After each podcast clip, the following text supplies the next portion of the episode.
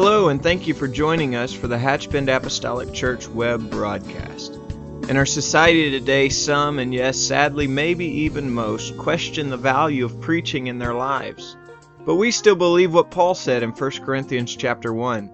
In essence, Paul preached that God has chosen the foolishness of preaching to save them that believe.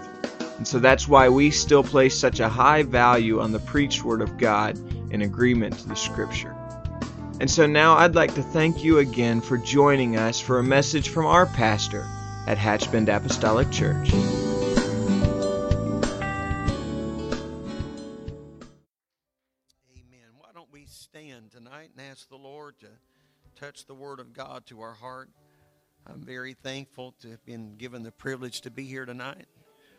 Amen. It's not an opportunity that I want to miss.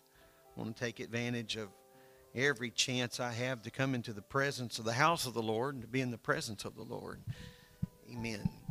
And so I would just ask you this evening, to, let's pray and ask God to touch our heart. I felt very prompted of the Lord last Wednesday night. Uh, when I got home, I just felt prompted of the Lord to teach on what I'm going to be teaching on here this evening. And uh, I believe the Lord will help us if we are certainly hungry. Now, this will be a very familiar path for some, maybe not as familiar for others, and may not be familiar at all for even others. So wherever you find yourself in all of this time, let's just make the journey together. What do you say? Amen. I want us to pray and ask God sincerely. I mentioned this many, many times, especially on Wednesday, because uh, kind of this service kind of catches us midstream of our week. That may be good things, good news for some. You may have had a wonderful week and you're just on cloud nine. Others of you may be here tonight, just two legs and a piece of an ear. I, I feel like I got more response from that than the other one, so uh, maybe it looks like we're in trouble here. But let's just let the Lord touch our hearts, because the most important thing, and, and I've heard this all my life, but it's the truth. The most important thing that will ever happen in a service is the Word of God. Amen. Everything else is important. It's all vital, and it all serves a place, and we don't want to do without any of it. But this, not because I'm holding the mic, but this is the most important part, because the Word is what will keep us. Amen. The Word will keep us. I know I'm kind of uh, maybe beating a dead horse at this particular moment, but Sunday I talked about the work of God. God shut the door before he said, I talked about the Word of God to pitch it within and without. And there are times in our life when we can't find the work of God. It just seems like God has removed himself from our life. Amen. Job said, I can't find him. I looked all around me, front, back, and each side, couldn't find him. And so when we can't find the work of God, we must know we can always find the Word of God. And so that's why the Word is just one reason why the Word is so important. Amen. Lord, I love you tonight. Thank you for the privilege you have given me this evening to be able to stand before this congregation and preach the Word. It's not something I take for granted.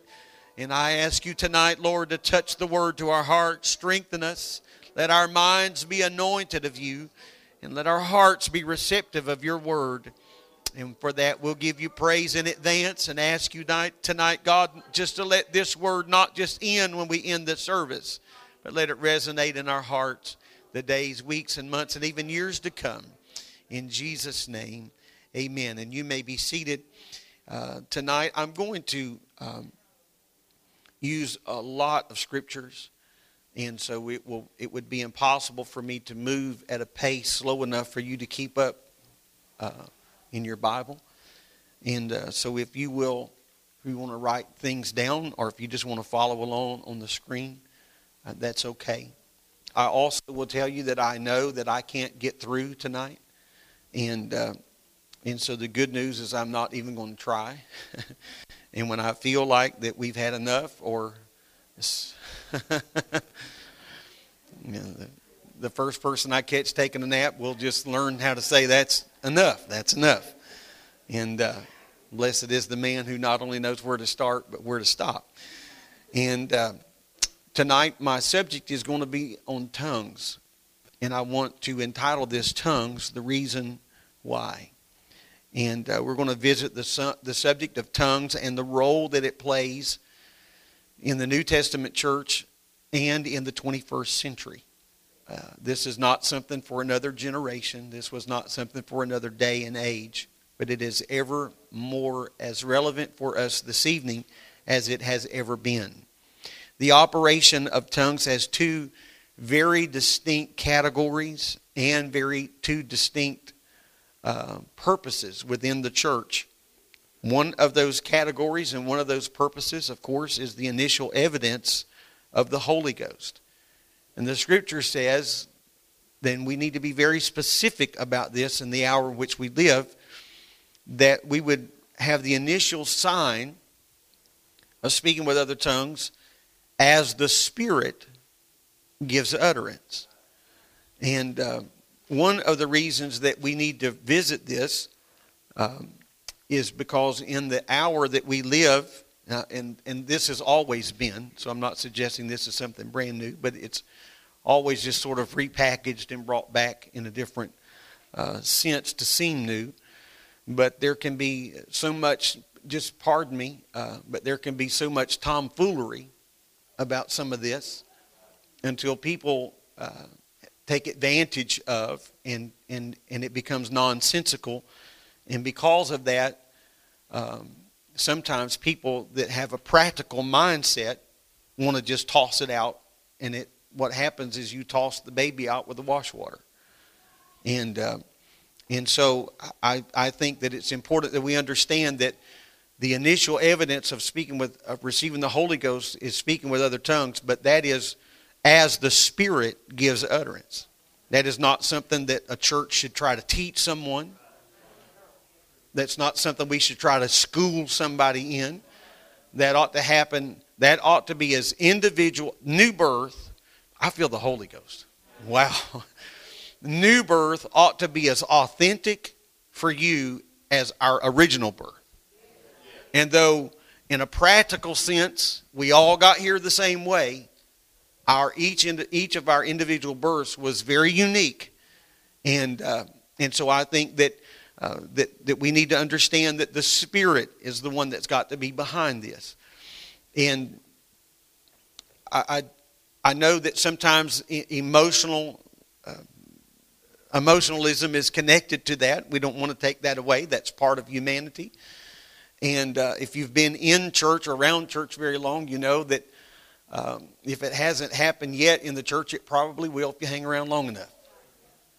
And uh, and so we've seen people try to rub the Holy Ghost in people, try to shake it in them. And, and uh, you know, just feel like if you start singing the song faster, if you turn up the amp a little bit louder, that maybe it'll happen. And... And uh, none of those things are uh, none of those things are the are the catalyst for somebody receiving the Holy Ghost. Somebody receiving the Holy Ghost, that needs to be as individual as it can possibly be. Amen. Amen. And so, uh, the second thing I, I took way much, too much time with that, but the second thing is for edification, and uh, that is of a believer. And edification of the church, and that is through tongues and interpretation. And so, I've, as I mentioned, a lot of scripture, and the reason I've, I've brought a lot of scripture and not just want to refer to this is because I want us to read it. And no matter how much you know this, no matter how many times you've passed by this way before, it never hurts to have something underlined in your heart. And here's why. Because even unbeknownst to us, ever so subtly, and ever so gently, but ever so purposefully, the spirit of deception is whittling away at our belief system, no matter who you are, no matter where you live, no matter where you work. There's something that's trying to undermine. And I'm going to tell you that, um, that to me, to visit foundational issues, to visit them and revisit them, Uh, no matter how many times I may have heard something, I, I, it just confirms something in my heart. There's just something about the truth of God's word that just echoes. And so I'm I'm not a debater. I have never even tried to be a debater. If uh, if the word of God needs me to validate it, we're all in trouble to begin with. And so what we need is the spirit of revelation. And uh, that's, I'm being very honest. What we need is the spirit of revelation to shine upon our heart and on our lives.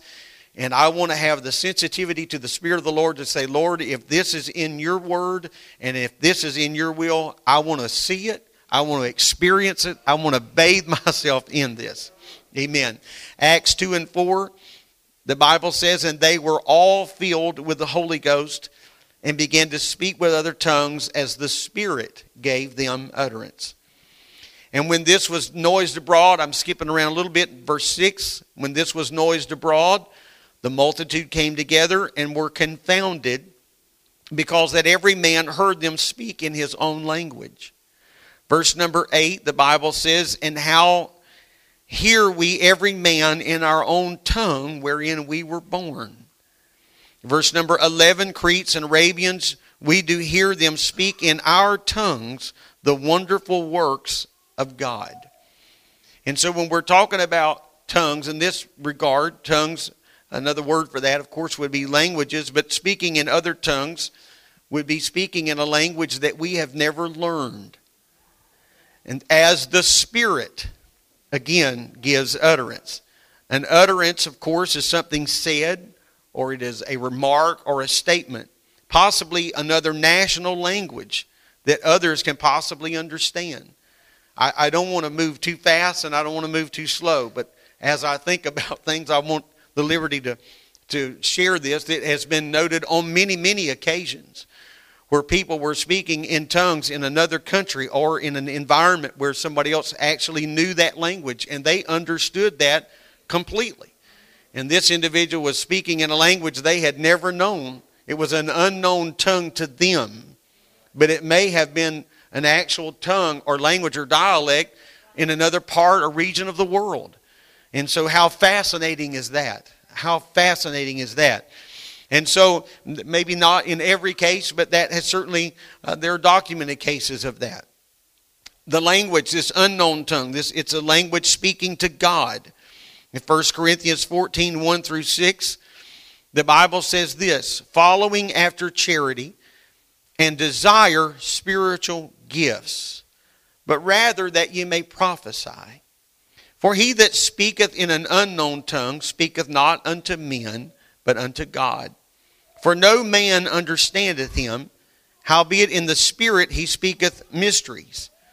But he that prophesieth speaketh unto men to edification and exhortation and comfort.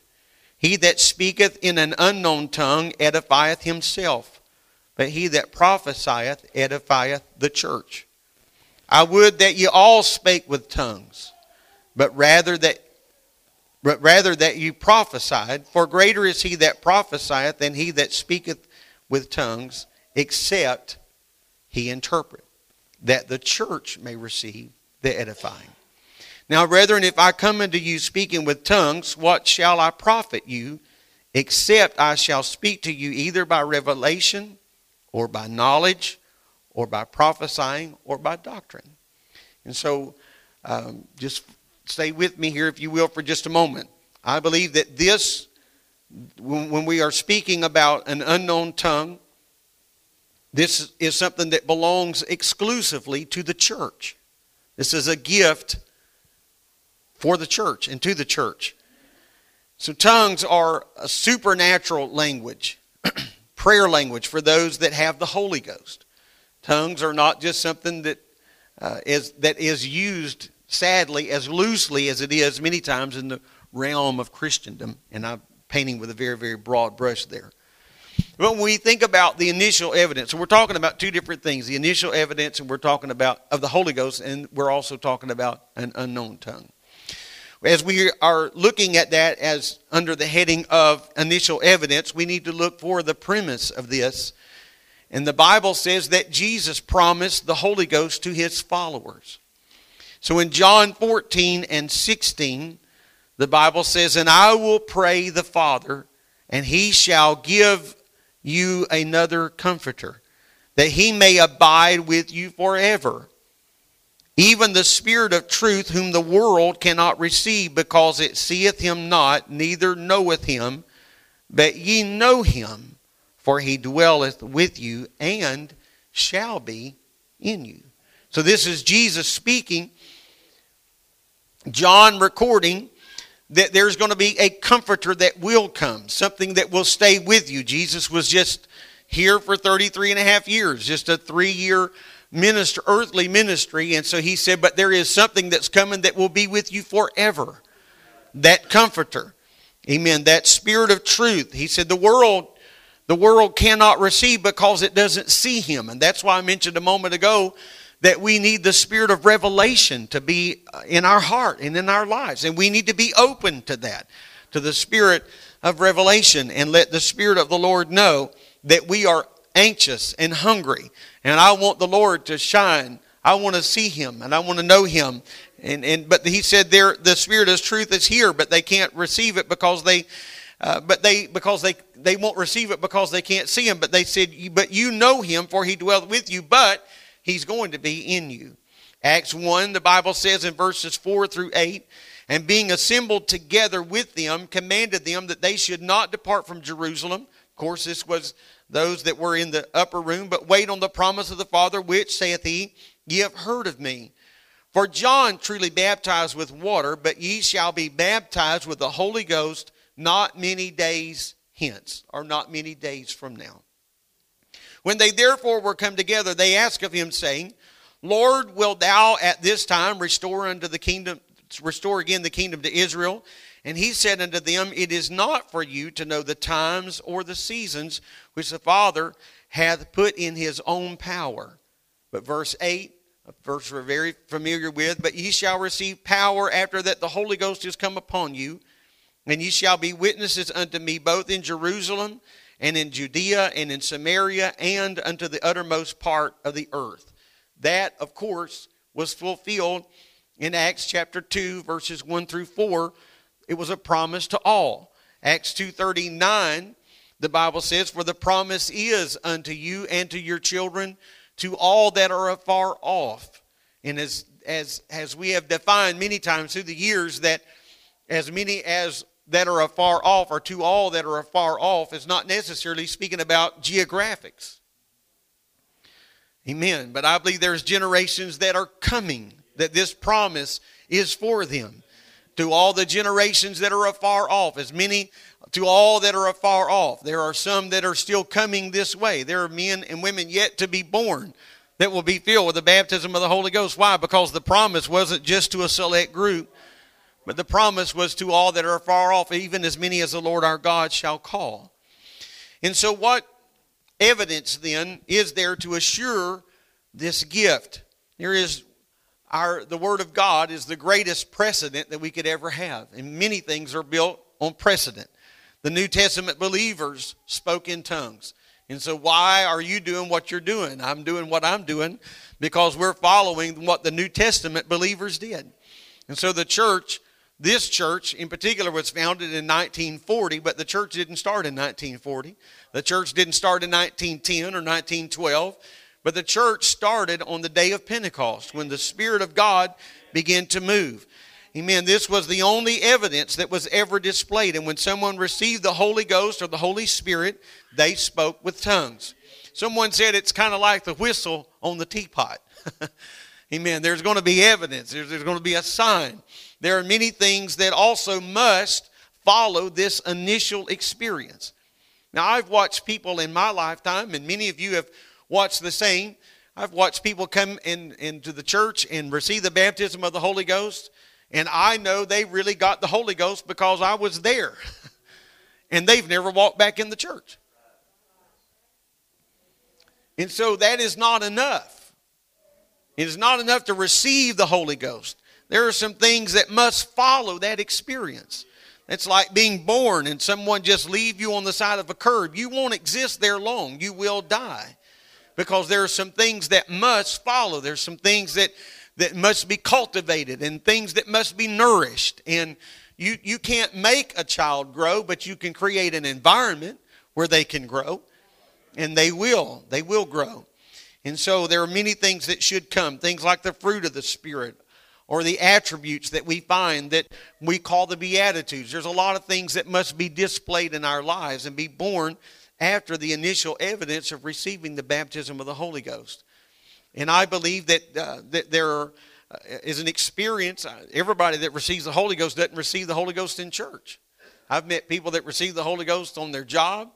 Uh, I know a man that received the Holy Ghost behind a barn, and, and uh, I, I've talked about many times a man that got the Holy Ghost in the back of a high, uh, sheriff's car. And so uh, there's, a, there's a lot of places you can get the Holy Ghost, but you've got to do something about that initial experience. You may receive the Holy Ghost behind the barn, but if you keep that experience behind the barn, it's never going to be a witness to anyone.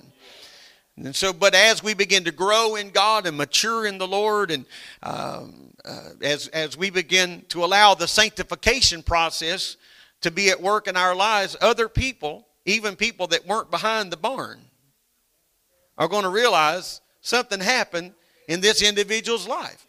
There's going to be evidence of that, not only initially, but there'll be evidence to follow.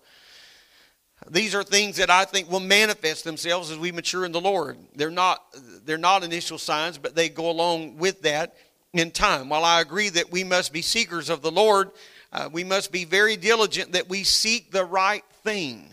Now, I, I will just say this, and, and uh, maybe just in a, a, a glancing blow or as in passing, but when if, if an individual is seeking for the Holy Ghost, I think we need to be very specific in our seeking. We need to be seeking for the infilling of the Holy Ghost and not seeking tongues. I've watched some people that I think were so caught up in trying to make sure they spoke in tongues until they were worried about uh, so much of their time and effort and energy was on that instead of just receiving the Holy Ghost. If you get the Holy Ghost, that will happen. Amen. Um, Preachers of old used to say, it's like buying a pair of shoes. If you get the shoes, the tongues will come with them. That's sort of a dated illustration, but nevertheless, there's a lot, a lot of shirt sleeve wisdom in that, isn't there? And so we need to seek the Holy Ghost. And so if we'll just seek the Holy Ghost, that will happen because that is God's design. God will not withhold that experience from you, none whatsoever. It's available to everyone. We're talking about also the category of unknown tongues, and I'm kind of vacillating between the two. So, if you will, just try to stay up, uh, stay up with me if you can. These these apply to saints only, of course. To receive the Holy Ghost, if you don't have the Holy Ghost, um, many times people that are, are are sinners are seeking; they're seeking for that.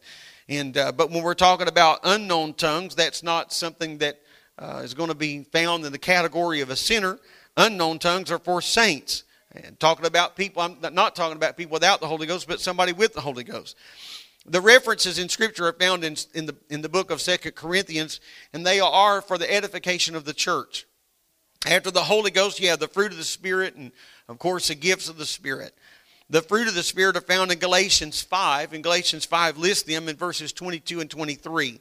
The Bible says the fruit of the Spirit is love, joy, peace, long-suffering, gentleness, goodness, faith, meekness, temperance. Against such there is no law.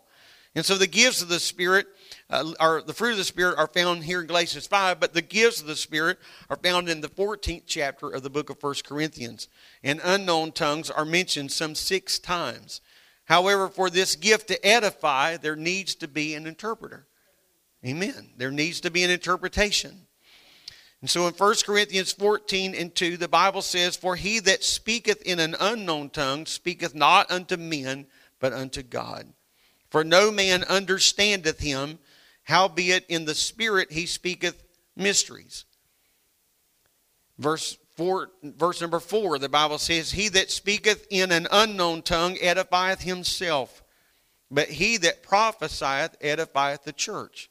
Now, if As I read the scriptures, if you just read along with me, you're going to assume that Paul is speaking against tongues. But in just a few moments, we're going to put all of this in context. We're going to put it in the box that it belongs in, okay? First Corinthians fourteen and thirteen, "Wherefore let him that speaketh in an unknown tongue pray that he may interpret." Verse fourteen, "For if I pray in an unknown tongue, my spirit prayeth, but my understanding is unfruitful." Verse number nineteen, the Bible says, "Yet in the church I had rather speak five words with my understanding, that by my voice I might teach others also, than ten thousand words in an unknown tongue. Now, if you take out your pen knife and you just cut verse number nineteen out of your Bible, then you can go to the ends of the earth and say that Paul was teaching against speaking in an unknown tongue. But if you're going to do that, you're going to have to take a pen knife and you're going to have to cut that out of your Bible and remove it from the context of which it is spoken. Many people use this verse to suggest that Paul was totally speaking against the use of unknown tongues in the church, but nothing could be further from the truth. There's, there is a bold truth and an accuracy, of course, to what Paul is stating here, because in all reality, let's just keep this in the real world now, we do need more speaking in a language that we can all understand. We do need that to outweigh speaking in an unknown language. As a matter of fact, everything that has been said tonight up to this point has been spoken in a language that everyone could understand. But what would have happened up to this point if uh, for the last fifty-one minutes that we've been in service, we had just been talking in a language that no one here could understand? By this moment, you would probably be somewhat disconcerted. And so what would we get out of a service if everything was in a language that we did not understand? We'd get nothing. Absolutely nothing out of that, out, outside of this, what the Spirit would give us. But I'm just talking about in a very natural sense. And then Paul, when in talking about this unknown tongue, gives some very specific guidelines for this. So then in verse number twenty-six, the Bible says this, chapter fourteen of still, the Bible says, "How is it then, brethren, when you come together, every one of you hath a psalm, hath a doctrine, hath a tongue, hath a revelation, hath an interpretation. Let all things be done unto edifying. If any man speak in an unknown tongue, let it be by two, or at the most by three, and that by course, and let one interpret." We need to notice that there is an order to this. And and I, I get it. I'm not being cynical at all. I get it when maybe someone that's visiting a, a, a an apostolic service for the first time, and, and that may seem chaotic and it may seem confusing. But so is an auction if you don't know what's going on. But that makes it nonetheless relevant. I've shared this story many times. My wife and I and my son used to spend a lot of time at auctions. It was just kind of a, a hobby, and I know that's just that's that sounds pitiful, doesn't it? If you've got nothing else to do, if you've got nothing better to do than go to a goat auction, you're probably in serious need of a hobby. But uh, they were they would the particular sales we would go to were goats and pigs, and and uh, I just got enamored by the whole process of that. And and I remember one uh, one time. Uh, that we were there, and a, a gentleman right in front of us, he had bought an entire sem- semi-trailer load of hogs, and we didn't even know it.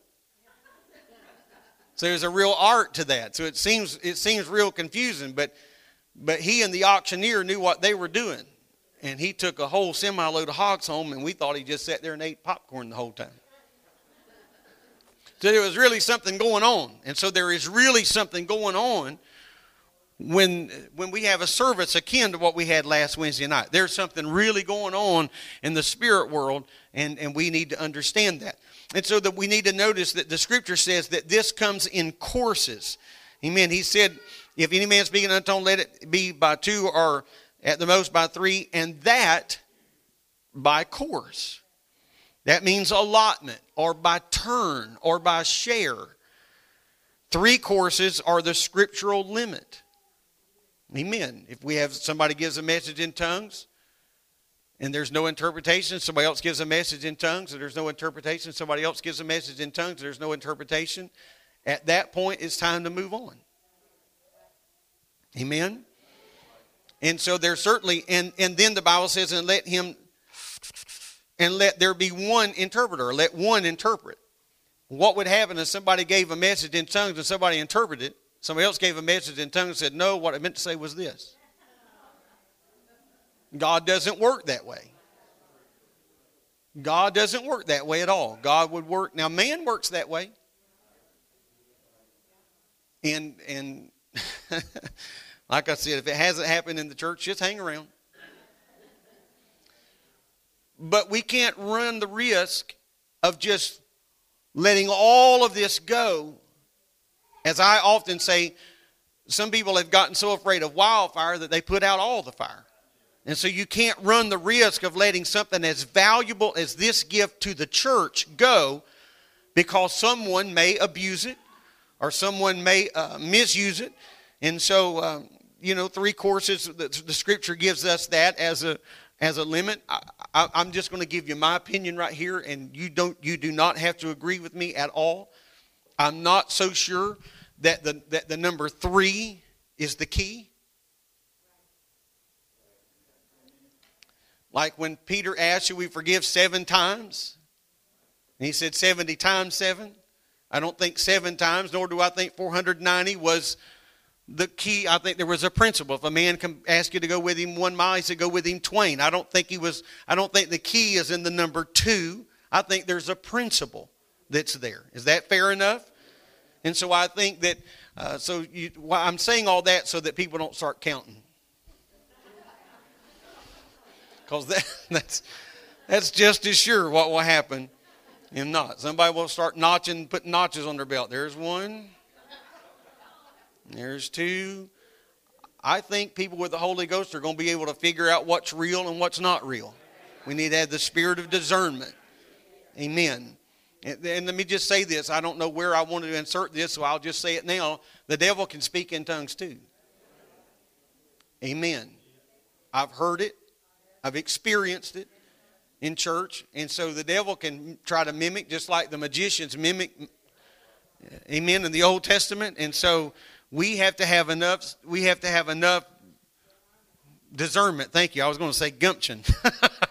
We need to have enough spiritual gumption. We need to have enough discernment to know if the enemy is trying to frustrate the word of God and the will of God. Does that make sense? I really feel the Holy Ghost in this. I truly do. That we need to have enough discernment. If if three is the key, then I wouldn't want the devil to show up and speak twice. And say, well, we got one more shot to get this right. And I'm I'm spending way more time on that than I should have. But I just want to make that point. That, that another point, and that is this: that that everything else beyond beyond some point is just going to be flesh. And so we got to make sure that our flesh is under control, and our flesh is uh, if there is no interpreter, the Bible the Bible says this, but if there be no interpreter, let him keep silence in the church, and let him speak to himself and to God. And so if there's not an interpretation, you shouldn't feel like, well, I just blew it, or I didn't hear from God. There may not be an interpretation. That's right. Or maybe we're all just human. That maybe somebody's there that felt the interpretation but was struggling with that, them, their own self, that own gift. I've been there. And so that's why I'm inserting that. I've been there. And so you you, you don't know what to do. And, and I believe this, that that window is open for just a short season, and then it's going to close. Now, I think that I'm going to use myself here because this is really the truth. I think there have been times that I have felt an interpretation and just in my flesh just missed it.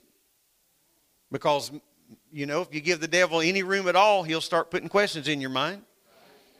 And then that door of opportunity closed, that moment lifted. Now, do I think that the church is going to sink because of that? No. God is in control, and he realizes that we are, we have a treasure, but we have it in an earthen vessel. And that we are human, and we are subject to human error.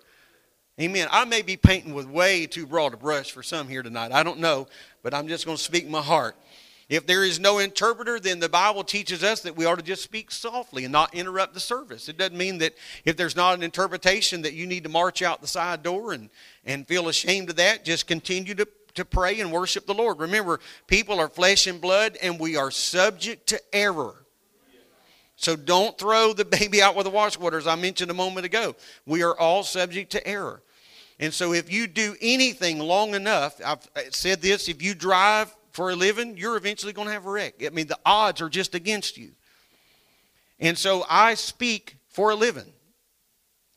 And so the odds are against me every now and then to get my foot in my mouth. And you have been present on several of those occasions. But that has not ever caused me to want to just mail my license in.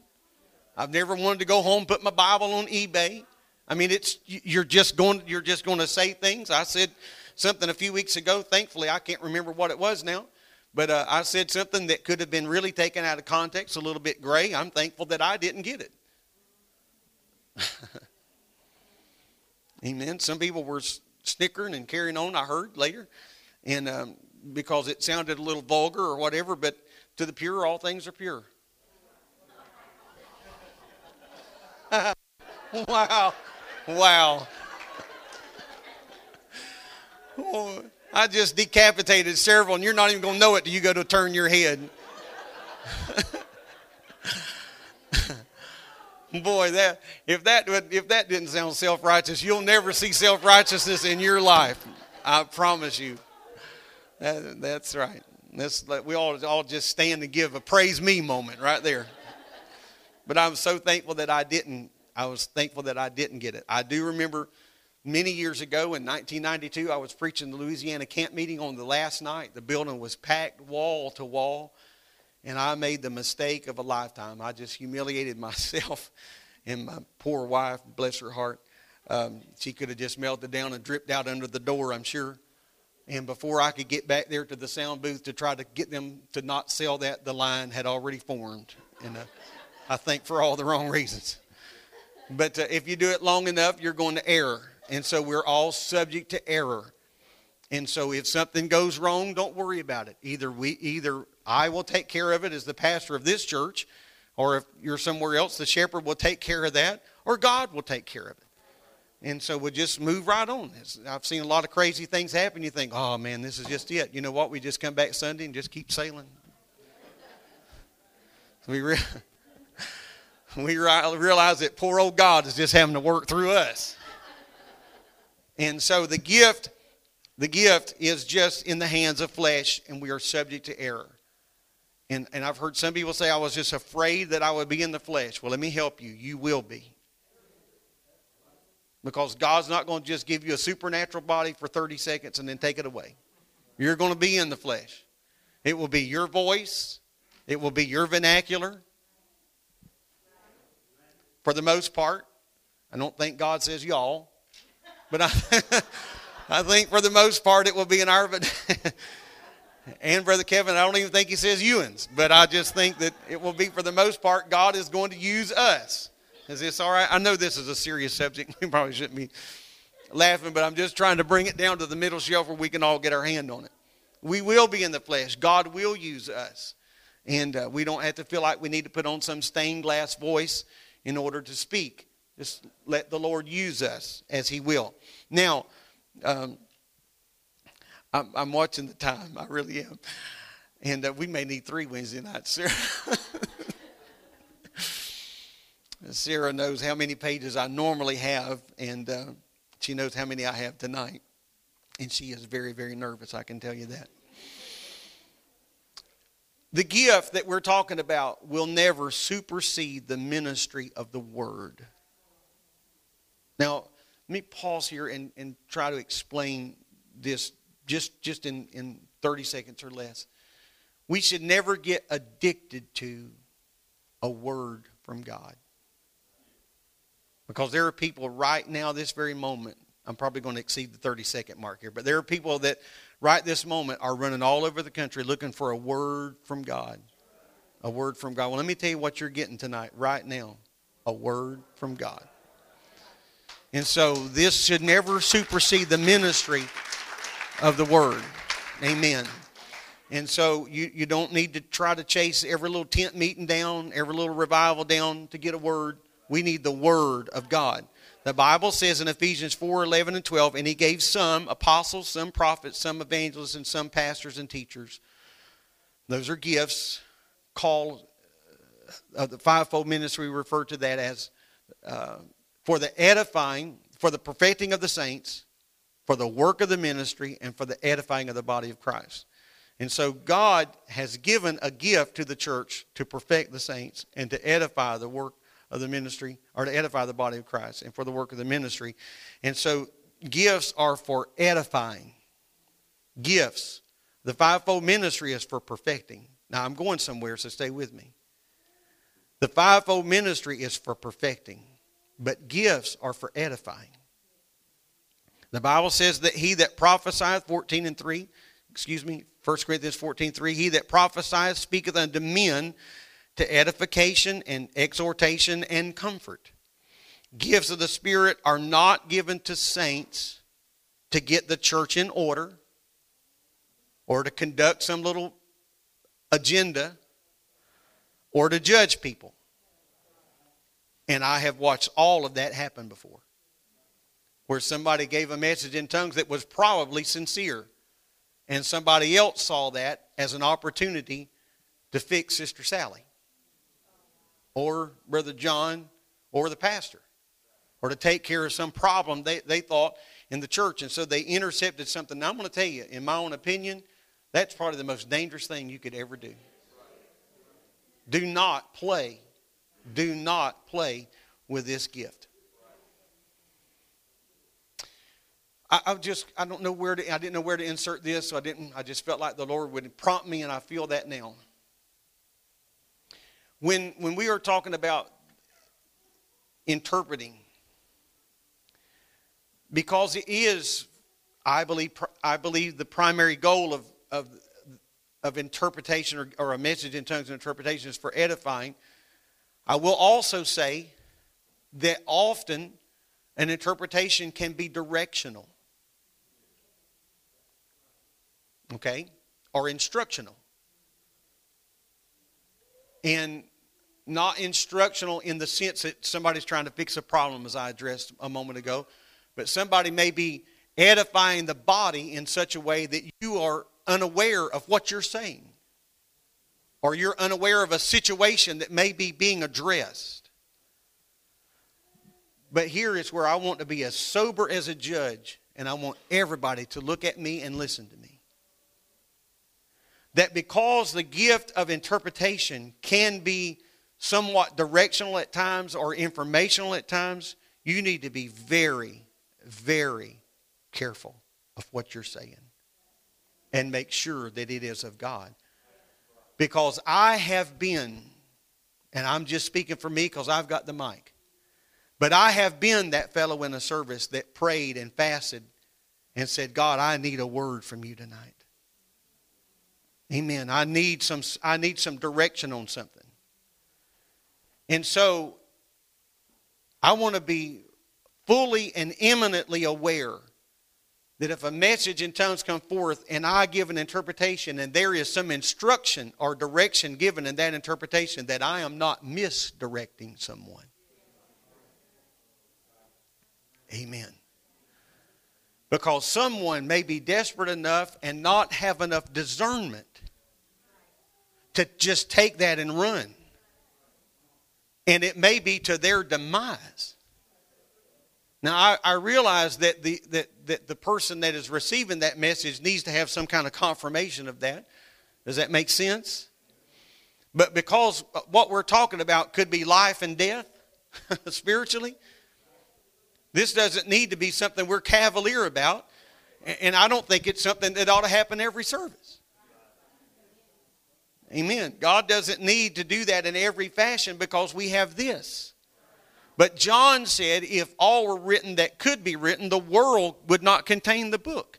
And so how does God not add to his word, but how does God go beyond that? He goes beyond it by the gift of, of tongues and interpretation, that God can speak to the church through that or through prophecy and, and other gifts as well. But the Bible says, is, are we clear on that? Because I, it, we ought to be very serious and very, very, very sober about that. And I, I've, I've told this story many times, and if you've heard it a hundred times, please bear with me. But when I was just a little boy, I've I've always had a spiritual bent, and, and this is not another oh praise me moment, but uh, I've I've got had, had a lot of hang-ups as a kid, still got a lot of hang-ups, but I, I always did have a spiritual bent. and uh, was always hungry and earnest and eager to be used of God in some capacity. And, and so I got really, really enamored one time with interpretation. And uh, I couldn't have been more than, oh, I don't know, maybe ten or twelve, I'm, I'm not sure, somewhere along in there. But uh, I just thought, well, in my own childlike mind, that the next time somebody gives a message in tongues, I'll just interpret. And after all, practice makes perfect. And so I just thought, well. And so I, um, I happened to be, we were in the old white in the old white building that's no longer there now, but we were in the old white building, and and uh, somebody gave a message in tongues, and so I just said, "Thus saith the Lord," and that's all I got out, because my mother.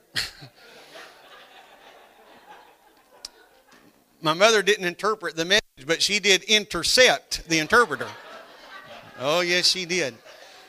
My mother grabbed me by the ear. I'm assuming that's the only thing she could get. I don't know about that. But she pulled me outside and whipped the fire out of me. And I said for years after that, every time somebody spoke in tongues, I got an earache. So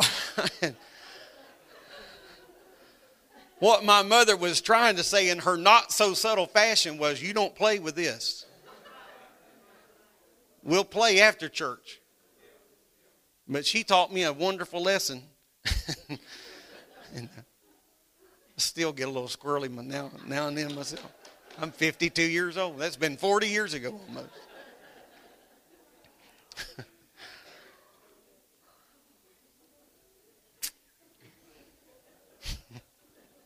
You have to love me. You have to. The Bible says you have to. And if our musicians will come, I'm going to try to just put a period in here somewhere, and we'll just come back to this. I bet you didn't know we was going to have this much fun when we started, did you?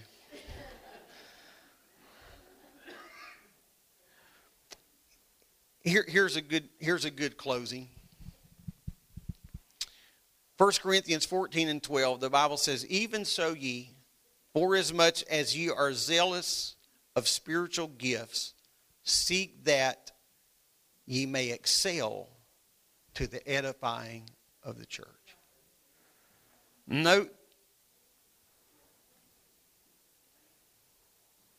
he said, if, if you're going to be zealous and if you're going to be a seeker, seek for something to edify the church. You know, the Bible, certainly there are times that that, that pastorally, there are times for correction, times for instruction, there's times for rebuke. But that's not every time you come to church. That's not even every other time you come to church. I think the largest part of the ministry should be to edify the church. Say something positive. If you're going to sing, sing something that's uplifting. Amen. I, I, I'm not, I'm not trying to be vulgar here, but I'm going to be honest with you that you've already been through enough hell today. You don't need to come here and catch more. I know that's pretty blunt, and a little bit more blunt than I normally am in the pulpit, but there needs to be something that edifies us and strengthens us. And and, and I'm going to tell you something, that even when instruction and correction and even rebuke is done in the right spirit, children have enough sense to know that even when a parent corrects them, the tears haven't even stopped flowing before they're reaching back for the very hands that corrected them to caress them. Why? It wasn't something they enjoy, but they understood somewhere, even in their childlike minds, that this was for my good. And so there may be days that we drive away from church and we're wiping the tears out of our eyes. But I want you to know that it's done in the spirit, because of, of correction in the right spirit, in the right motive at least. And so I pray that the, the scripture would help us, that if we're going to be seekers of gifts, that we would seek that we may excel in something that would edify the church. Let me tell you, there is enough. I'll, I'll close this. That'll make everybody feel better. There's enough going on to tear the church down and to be negative. And yes, sir.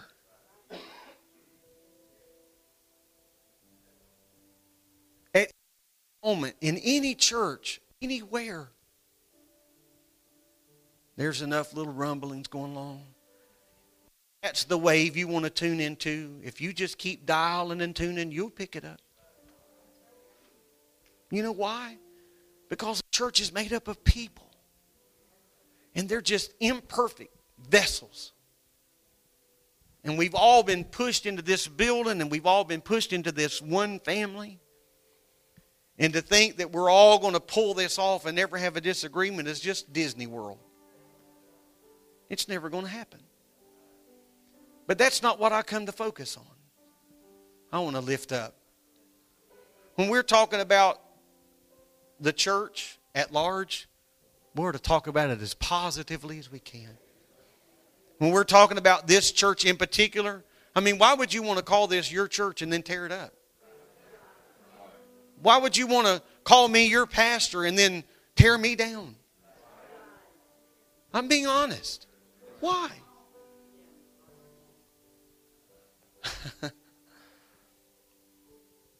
I've had to, not a secret to many of you, but I've had to have some orthodontic work done the last several months. And so, you know, the orthodontist, oh, every time I'm there, their primary um, patients are children or young people. And uh, so, you know, of course, sometimes adults are in there like me, and, and for different reasons. I'm not having a midlife crisis. I really had some problems. And so because they are so accustomed to just kind of talking to teenagers and children, and so when and there's a lot of things that you got to do and you got to be careful, and so they'll, not in a condescending fashion, but just out of habit, they'll say, now remember, you you know, you, you got to do this, you got to do that. And I'll say, you, you need to remember, I'm paying for this. You're used to talking to people who are not paying the bill. I'm paying for, I'm going to do whatever you tell me to do. If you tell me to do it seventeen times a day, that's how many times a day I'm going to do it. Because I only want to do this one time, and I am paying the bill.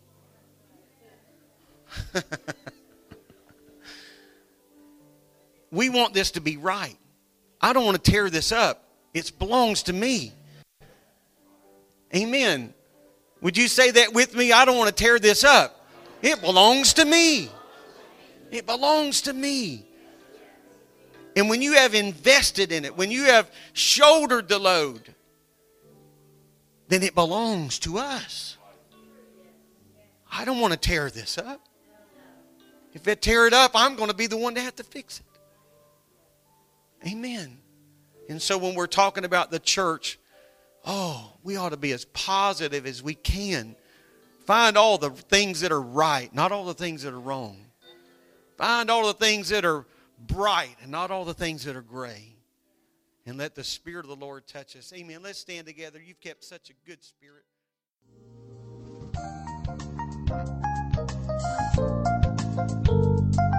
This message has been brought to you today by the media ministry of Hatchbend Apostolic Church. We pray that it's ministered to you in some way, and we'd like to take this opportunity to invite you to join us in service here at Hatchbend Apostolic. Our Sunday services begin at ten a.m. and our Wednesday night service at seven thirty p.m. For any more information or to speak with our ministry staff, please feel free to call our church office at three eight six, nine three five, two eight zero six, or you can visit the contact link here on our website. Again, thank you for listening, and we pray God's richest blessings on you and your family.